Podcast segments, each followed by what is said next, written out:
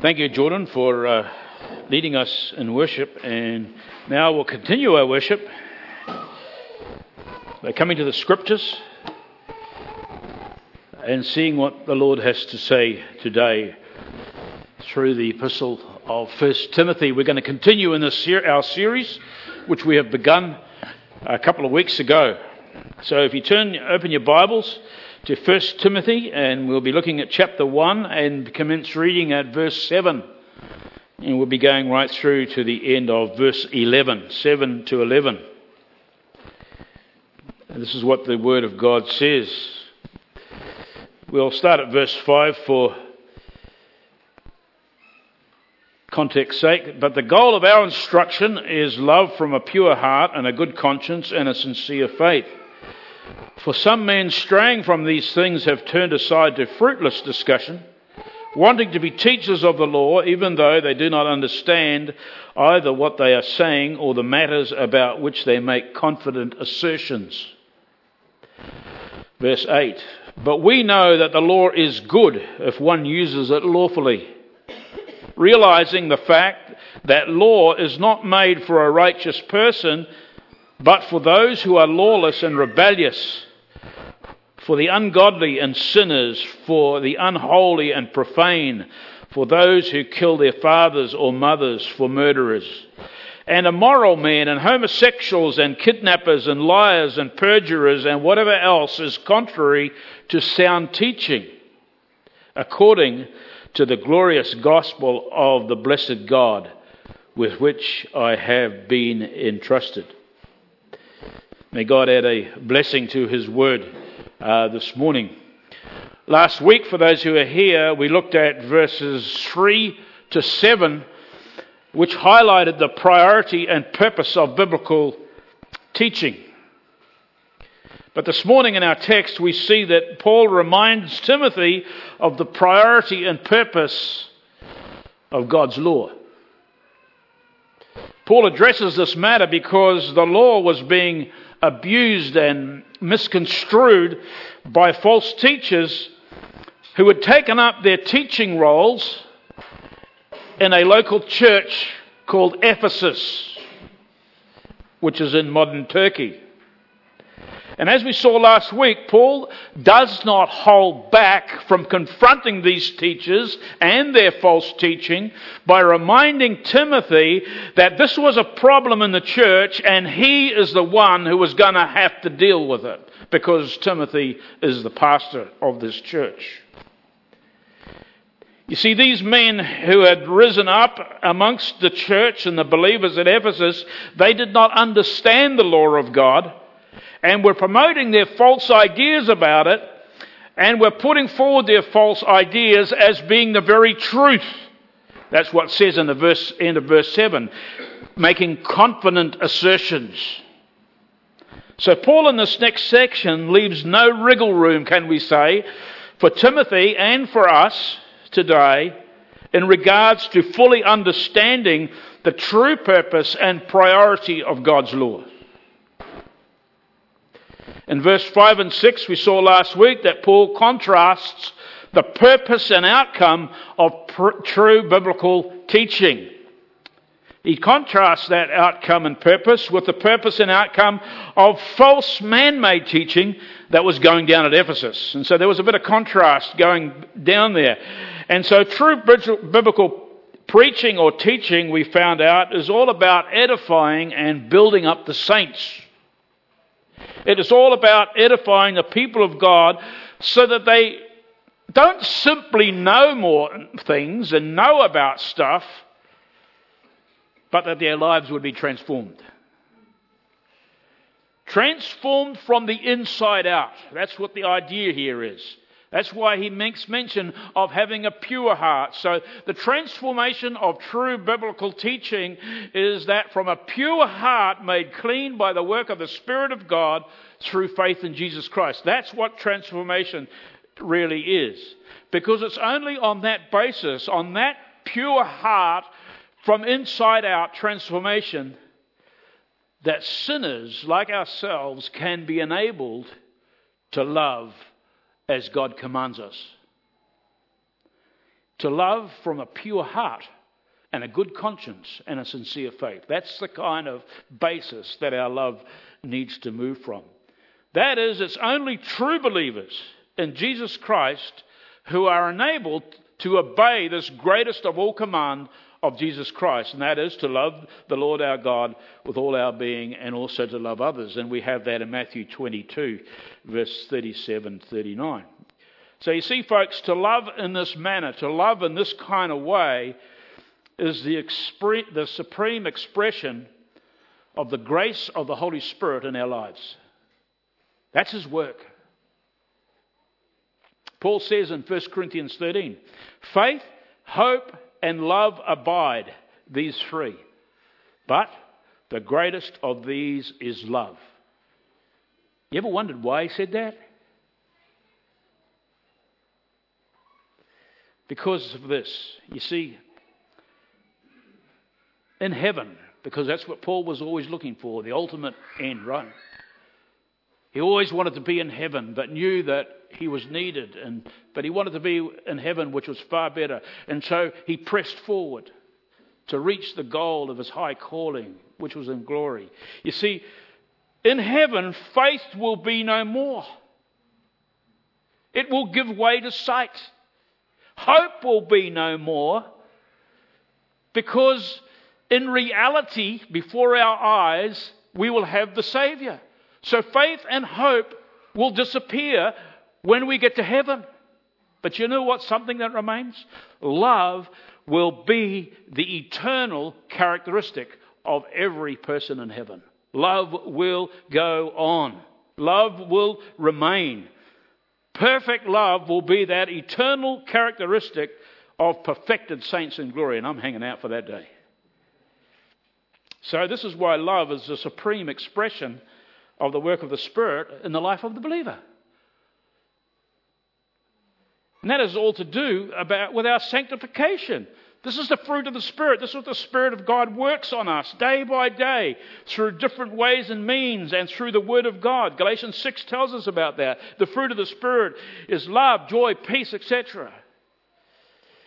And that is why Paul is saying to Timothy in verse 5 that's the purpose, that's the goal of our teaching, is to love like this. And we looked at agape love as to what that was. But those false teachers they were not on course with this line of teaching, were they? All they produced, the scripture tells us, was fruitless discussion. Or I tagged it doctrinal wandering. They were here, there, and everywhere, tossed about with every wind and doctrine. They were motivated by pride. They wanted prestige and recognition on their portfolios.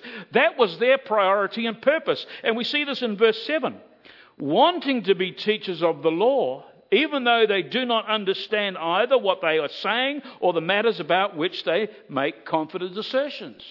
In other words, in their self centered focus, they abuse the law of God by using it to pump their own egos, resulting in a huge amount of collateral damage in the assembly of God's people.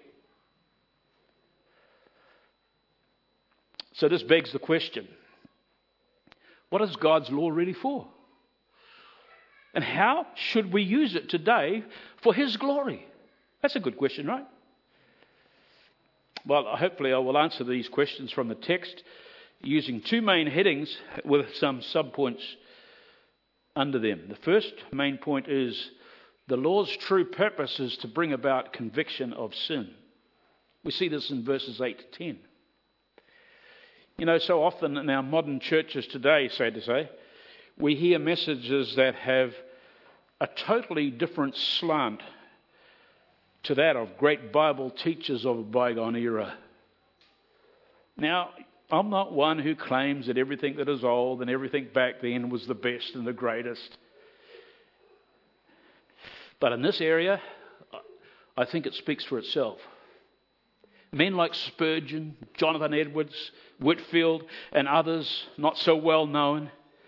What they did is they thundered out in their preaching, they thundered out against sin and preached about judgment and hell so as to strike terror into the hearts of the lost. That's what they did. They have often been derided and ridiculed as being old fashioned and hellfire brimstone preachers. The kind that we do not need today because they showed no compassion, because we need compassion, not those kind of preachers for today. Back then, and still some churches today, it was not so much a positive message of feel better about yourself because Jesus loves you and has an awesome plan for your life.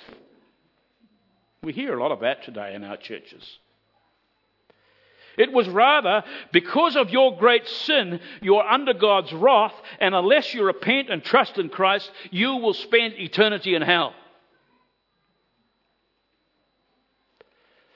True Bible teachers plead with people to flee to Christ for salvation. Like you would plead with people who are unaware, maybe, of their house that was burning down, and you would plead with them to get out, to flee, to escape for their lives before it's too late.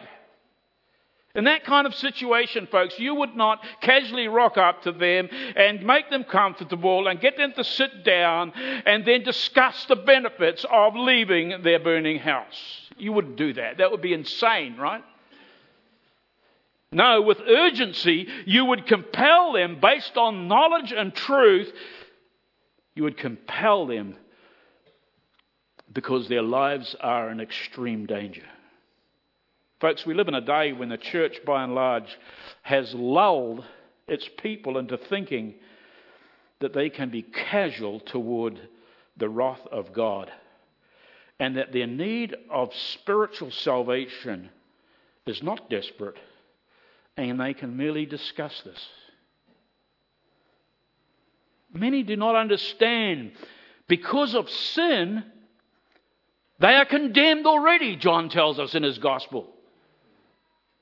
And by God are under his righteous wrath. One of the main reasons for this apathy is that the law of God is not taught and is, or is not taught rightly, but taught falsely as it was in ancient Ephesus. This is one of the reasons. Because of this, many churches stand guilty of giving self righteous, contented people the false impression that the Christian faith is merely about a preferred choice of religious lifestyle. This should remind us that there is a proper way for the law of God to be understood, and there's also an improper way as well. This brings us to our first subpoint. The improper use of God's law is trying to be right before God by keeping it. When we talk about the law of God here, I'm talking about the, the whole Pentateuch that's summed up in the Ten Commandments, the Decalogue. Now, we're not too sure exactly what the false teachers in the ancient Ephesus were saying about the law, except that it was false. But we have a few ideas. We see in verses 1, and, 1 to 7. It, it seems that they were Jewish, these false teachers, as they chose to use the law. So they must have had some Jewish background or Jewish upbringing. But most probably, it had a Pharisaical bent to their teaching. And what we mean by that is they taught the Old Testament law, or what they knew of it, just like the Pharisees did. And how did the Pharisees teach it? They taught that keeping the law of God was the means of salvation and eternal blessing, and yet their own lives reeked with sin. No doubt some of the things they said were correct and maybe beneficial. Just like many false teachers today, you go down to Koorong and read many books. As I mentioned names last week, the Joel Osteens, the Joyce Meyers, the Benny Hinn's, and you name them. Many things they say may be correct, but the main thrust of the message is against the true gospel of God. And I've got no qualms about naming those people, folks, because the Apostle Paul names people at the end of this chapter who are doing exactly the same things. So that's the authority I have. So people who go public with false teaching open themselves up to public rebuke. And so the main thrust of their teaching back in Ephesus was, or as the, Paul puts it in verse 3, strange doctrines, he calls it, was against the gospel of God. And so Paul doesn't specifically tag the improper use here, but he, you know, Paul was an expert in the improper use of the law himself, you know. Big time. Before he was converted, he improperly used the law. He explains that when he wrote to the Philippian church in 3 verse 4 to 6 and also to the Galatians in verse chapter 1 verse 13 to 16. He was a guy who was zealous for the law, thinking that keeping the law and the Jewish traditions was the way to salvation and was a way for God to honor and bless him. But in everyday life, who was Paul? He was a violent persecutor of the church and he was far from righteous and pure in heart. That's what the law of God demands. He even testifies to this truth. In Romans chapter 3, verse 20, he says, By the works of the law, no flesh will be justified in his sight, for through the law comes the knowledge of sin. Folks, God's law can be compared, let me do this now, can be compared, compared to, to a mirror. And that the purpose of a mirror is not to wash your face, right? Its purpose is rather to show you that your face needs some work. Usually, some soap and water work for a start. That'll be where it all begins.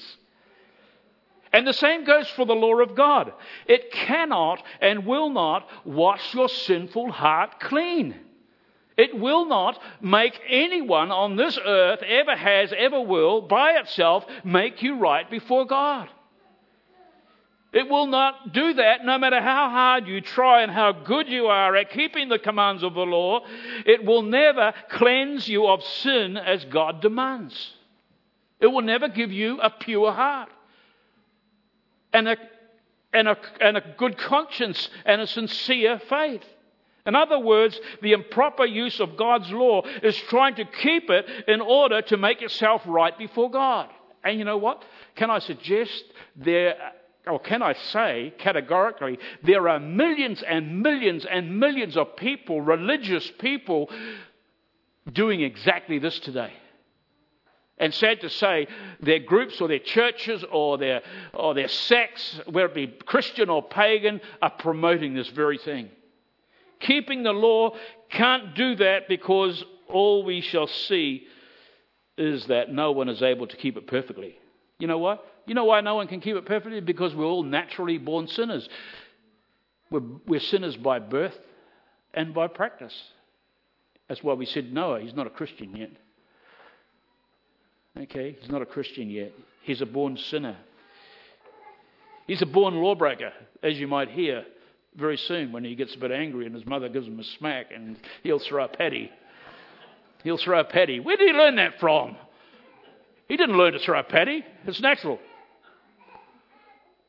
And soon he'd be saying no when his mother tells him to do something. Where did he learn that? He didn't learn it. It's natural. Born lawbreakers. So as we think about this, we say, what's the use of the law? It's useless then. What's the use of the law of God if it doesn't do anything useful and good? Well, let's not think like that because God's law is not a waste of time because that's what Paul says here. He says in uh, verse 8, it is good when applied lawfully. You see that? The law of God is good when applied lawfully. Also in Romans 7 and 12, Paul again says, And the law is holy, and the commandment is holy, and righteous, and good. So there's nothing wrong with God's perfect holy law. The problem is with us and what we do with it. That's the real issue here that Paul is pointing out. And it's a real issue today. We will either use it wrongly as a mirror to wash ourselves before God, which is ridiculous, or we'll use it rightly and allow it to point out our desperate need for spiritual cleansing so that we might be made right before God. So we need to ask if the law by itself gives no eternal benefit to the sinner who tries to keep it, what is the true gospel, what is the true purpose of God's law? Okay, another one. The proper use of God's law is submitting to its condemnation. You see that? The proper use of God's law is submitting to its condemnation. You see, when men, sinful men and women learn the, the righteous demands of God's law, what should happen and what is intended to happen is that they should be driven to despair because of a little word that has, packs a whole lot of meaning guilt. Guilt. I got guilty last night. My wife had cooked me tea, served it up to me, and she had just done a whole lot of dishes that afternoon. And then we had tea, and I put my plate in the sink and took. I, actually, I was really good. I picked up her plate and took it as well. And then I saw I was about to go to bed. She was still crafting. And then I got guilty. But what about those dishes there? Look what she's done for me. At least I can do is do those dishes and put them in the dishwasher. So, so guilt drove me. Guilt is a powerful thing. Guilt is a fantastic thing, you know. Believe me, guilt can even save marriages if you use it rightly. And guilt before the righteous and holy standard of God's law is awesome too because it can make you feel guilty and it will drive you to a right way of coming before God. And so we'll either use the law wrongly as a mirror to watch ourselves, or we'll use it rightly to point out our desperate need for spiritual cleansing. Okay, and so the proper use of God's law is submitting to its condemnation. Romans 3, verse 19 says, it tells us that the law itself speaks to those who are under the law so that what? Every mouth, you get that? Every mouth may be stopped and all the world may become accountable for God. No one left out here, folks. Whatever religion you belong to, and we've got people belonging to a few different religions here in this room, whatever religion belongs to, I don't care what it is, what group you belong to, what church you belong to, what denomination you belong to, or if you're agnostic, an atheist, or whatever, there's going to be a coming day that you will be accountable to what? To God's law, to God's standard. If it's not now on this day of grace when He offers you mercy and salvation, it will be in a coming day before Him and your mouth will be stopped. You will have no protest because you will know guilty, deserving all of God's wrath. Now, this is the point. This is the point. Like the person in the burning house who needs, who heeds the warning and escape, and like the person whose mirror reflects a dirty face and so he turns or she turns to soap and water, the convicted sinner upon seeing God's holy standard against their own sinful state, they are to desperately flee to Christ who alone can save and forgive them of their sin. That's how it is. That's the gospel. That's the gospel. The law of God and its perfect requirements are so out of reach. They're beyond anything we can do. When we understand that, the convicted sinner will grasp hold of the good news that Jesus Christ bore the curse of the law on their behalf. That's the gospel. They will see that their own sin deserves God's wrath. That's what it is. In the light of God's holy standard, they go, Whoa, I am way out of line. I am way below this. And the thing is, I can do nothing to get there and to meet it. And so, what we'll do is we need to flee to our Lord Jesus Christ and in faith see him as our only Savior because he is the one who took upon himself my sin and your sin and he paid the full price, the penalty that we should have received. It's a wonderful story, the gospel, you know. I never get tired of it. That's what Galatians 3:24 tells us, right? The law has become our tutor, our schoolmaster. And so you have the idea of a schoolmaster. What does he do? He usually starts off, or she usually starts off, from the unknown and leading us to the known. Is that right, Jordan? Yeah. And so the law is like a schoolmaster. It takes the sinner, oh wow, I didn't know that, but I am absolutely guilty before a holy and a righteous God. And then it points us to a way of escape, to a Savior. See, the law is a schoolmaster to lead us to Christ so that we may be justified by faith. Isn't that wonderful? But as we note here in verse 9, Paul makes first a negative statement about the law's purpose, then a positive one. He states that the law in general, and more specifically the Mosaic law, is not made for righteous people. You know, think, oh, wow, not made for righteous people.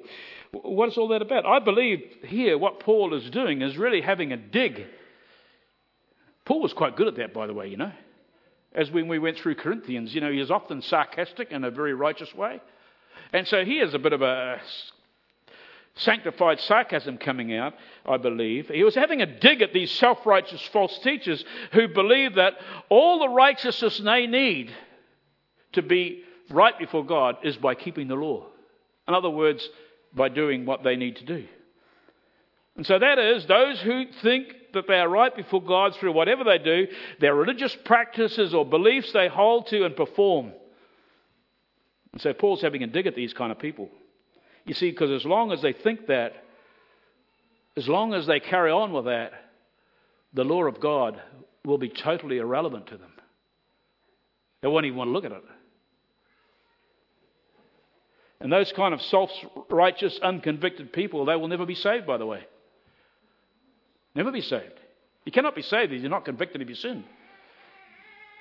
You go to the, the Gospel of John. What is the Spirit, when Jesus, before he ascended to heaven, uh, he is comforting his disciples, and he says, um, "Don't worry." I'll use this in my colloquial language. Don't worry. I'm sending someone else. Uh, and by the way, this is going to be his job. It's the Holy Spirit. He will convict the world of sin, righteousness, and judgment to come.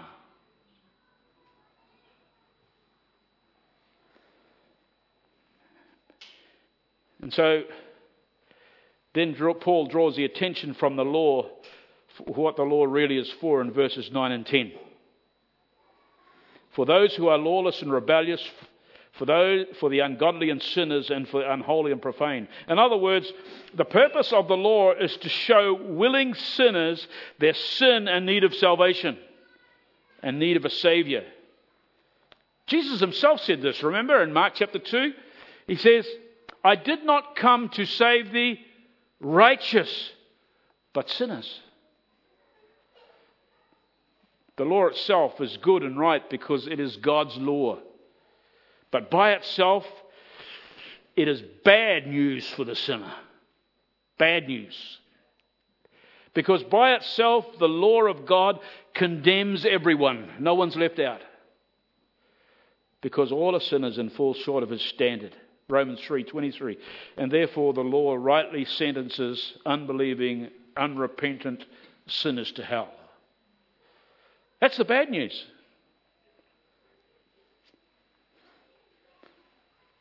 But it's true news. It's news we dare not miss out in the gospel. But we need to hang in there because in order to appreciate properly the good news that is here, we need to be truly convicted and convinced with the dreadfulness of the bad news first, right?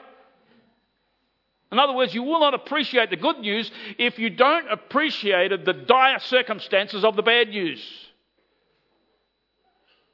That's why I honestly believe we have many Christians and many professing Christians today uh, who just sort of float through life because they have no idea what God has saved them from. Well, they don't concern themselves with it. But before we get to this good news, we see that Paul details a whole list of sinful people and describing the kind of people who the law is for. We see this in verses 9 and 10. But if you look at them closely, more closely, you will see that this list here has a structure that corresponds to the Ten Commandments that we studied a few months back. So this is not by accident either, by the way, but it's exactly as God intended this scripture to, section of scripture to be. And so when we studied the Ten Commandments, I pointed out that the first table of the law was taken up with sins against God. The second table of the law was taken up with sins against one another, the community. And here in our text, we have the same structure, which links it, by the way, back to the Decalogue, the Ten Commandments. The first three couplets here lawless and, re- lawless and rebellious, ungodly and sinners, and unholy and profane. These sins are co- that coincide with the first table of the law of sins against God. To be lawless has the idea of being a law unto oneself and having no commitment to any other standard, which is plain and simple rebellion against God. The ungodly and sinners and the unholy and profane are the outcome of one who lives in denial of God's law, and as a result of that, that will have a flow on effect as well. It will flow on in sinning towards others as described in the second list of sins. Now, you may see some terrible sins, and there are some there, and you think, oh, well, I'm, I haven't been convicted by God's law. I'm not even a Christian, but I haven't committed those things. No, that's okay. It's okay. You, you don't get off the hook with that. Because as we look at the second list, what it is is probably describing, I would say, specifically the kind of sins that these false teachers back in Ephesus were hooked up to. But it also coincides with the sins against others, as we see in the second table of the law. But here it is.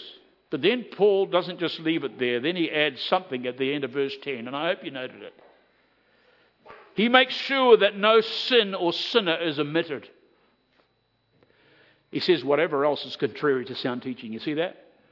Whatever else is contrary to sound teaching, which is wrong thinking, sinful words, lying, wrong motives, you name it. You know, it's just there. None of us get away. And so he reminds Timothy and us that whatever action in life that goes against sound teaching is a sin that needs to be forgiven and repented of. The Greek word for sound here and sound teaching is where we get the word hygiene from. So it kind of fits into what I'm talking about, having our sins cleansed. That's where we get the word hygiene from. And what it refers to here is something that is healthy and wholesome.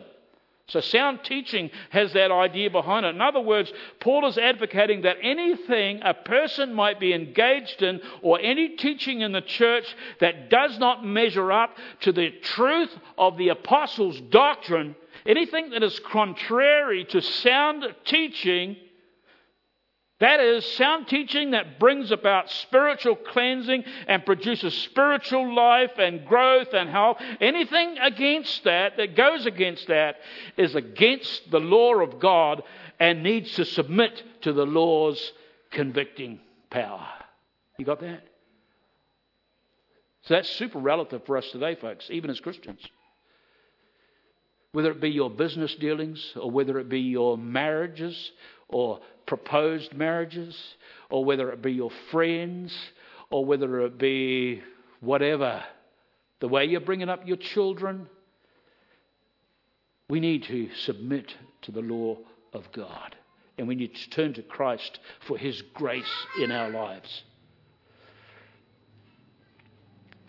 That's who and what the law of God is for, folks, to bring about conviction of sin but that's the bad news. Now, here in verse 11 is really, really the good news. The law's ultimate purpose is to point people to the gospel.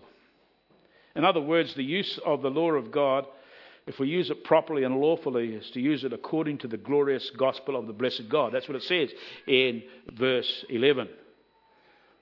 The law is, as I said, a necessary part of the gospel.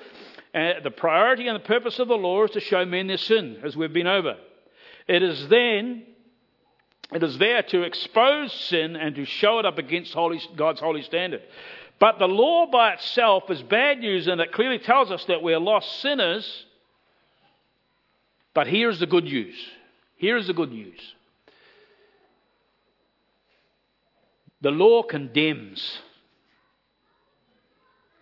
And if it wasn't for the bad news, as I said before, we would never have reason to come and receive the good news of Christ's redemption, the glorious gospel of God, our blessed God. This is the good news, folks. It's glorious because why? in the gospel, Jesus Christ, who died for lawbreakers just like ourselves, God has revealed his glory in the person of his son.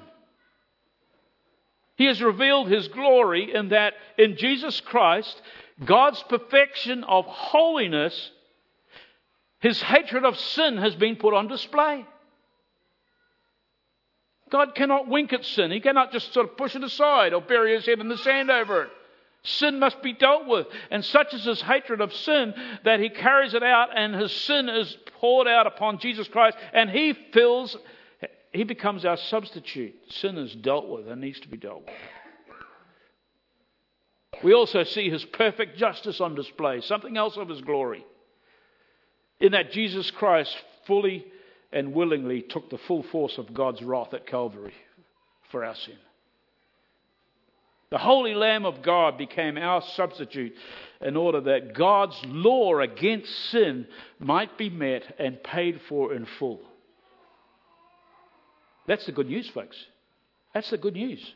That's the glorious gospel of the blessed God. And any gospel that ignores the priority and purpose of God's law against sin, can I say, is no gospel at all. No gospel all. It's another gospel. It's strange doctrines. Now, as I close, let me ask you all, each and every one. Have you ever come under the conviction, or do you come under the conviction before God's law, God's standard? Have you seen yourself as a guilty sinner in dire need of a Saviour? That's a real, pertinent and I know, very personal question. But you know what? It's the most important question of your entire life. Because if you do not see yourself as a sinner and flee to Christ by faith for salvation, you know what? I'm going to put it straight. You're on a road that will take you to an eternity in hell.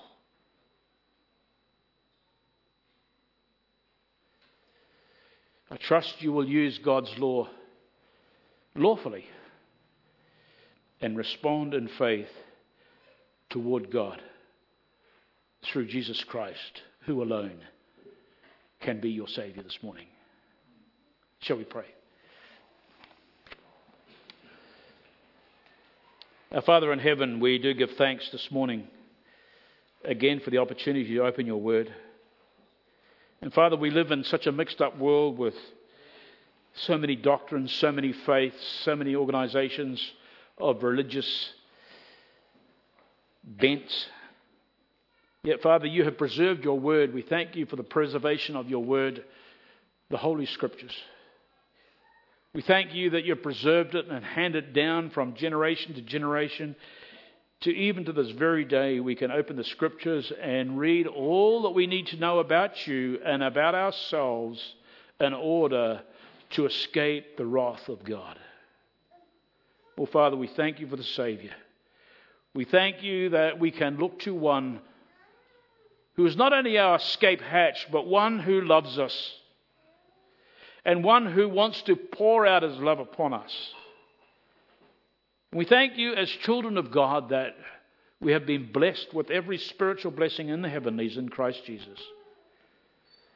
We thank you, Father, that it's not a case of we will come into eternal life, but right now every born again believer has eternal life.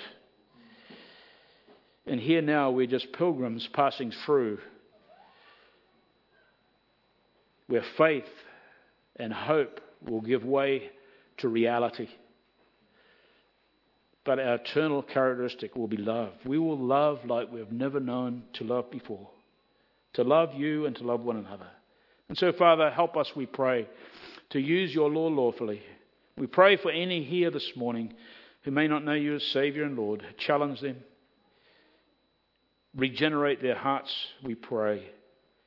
Cause them to see their sin and their need of a Savior before it's too late. So, Father, we give thanks in the name of our Lord Jesus. Amen.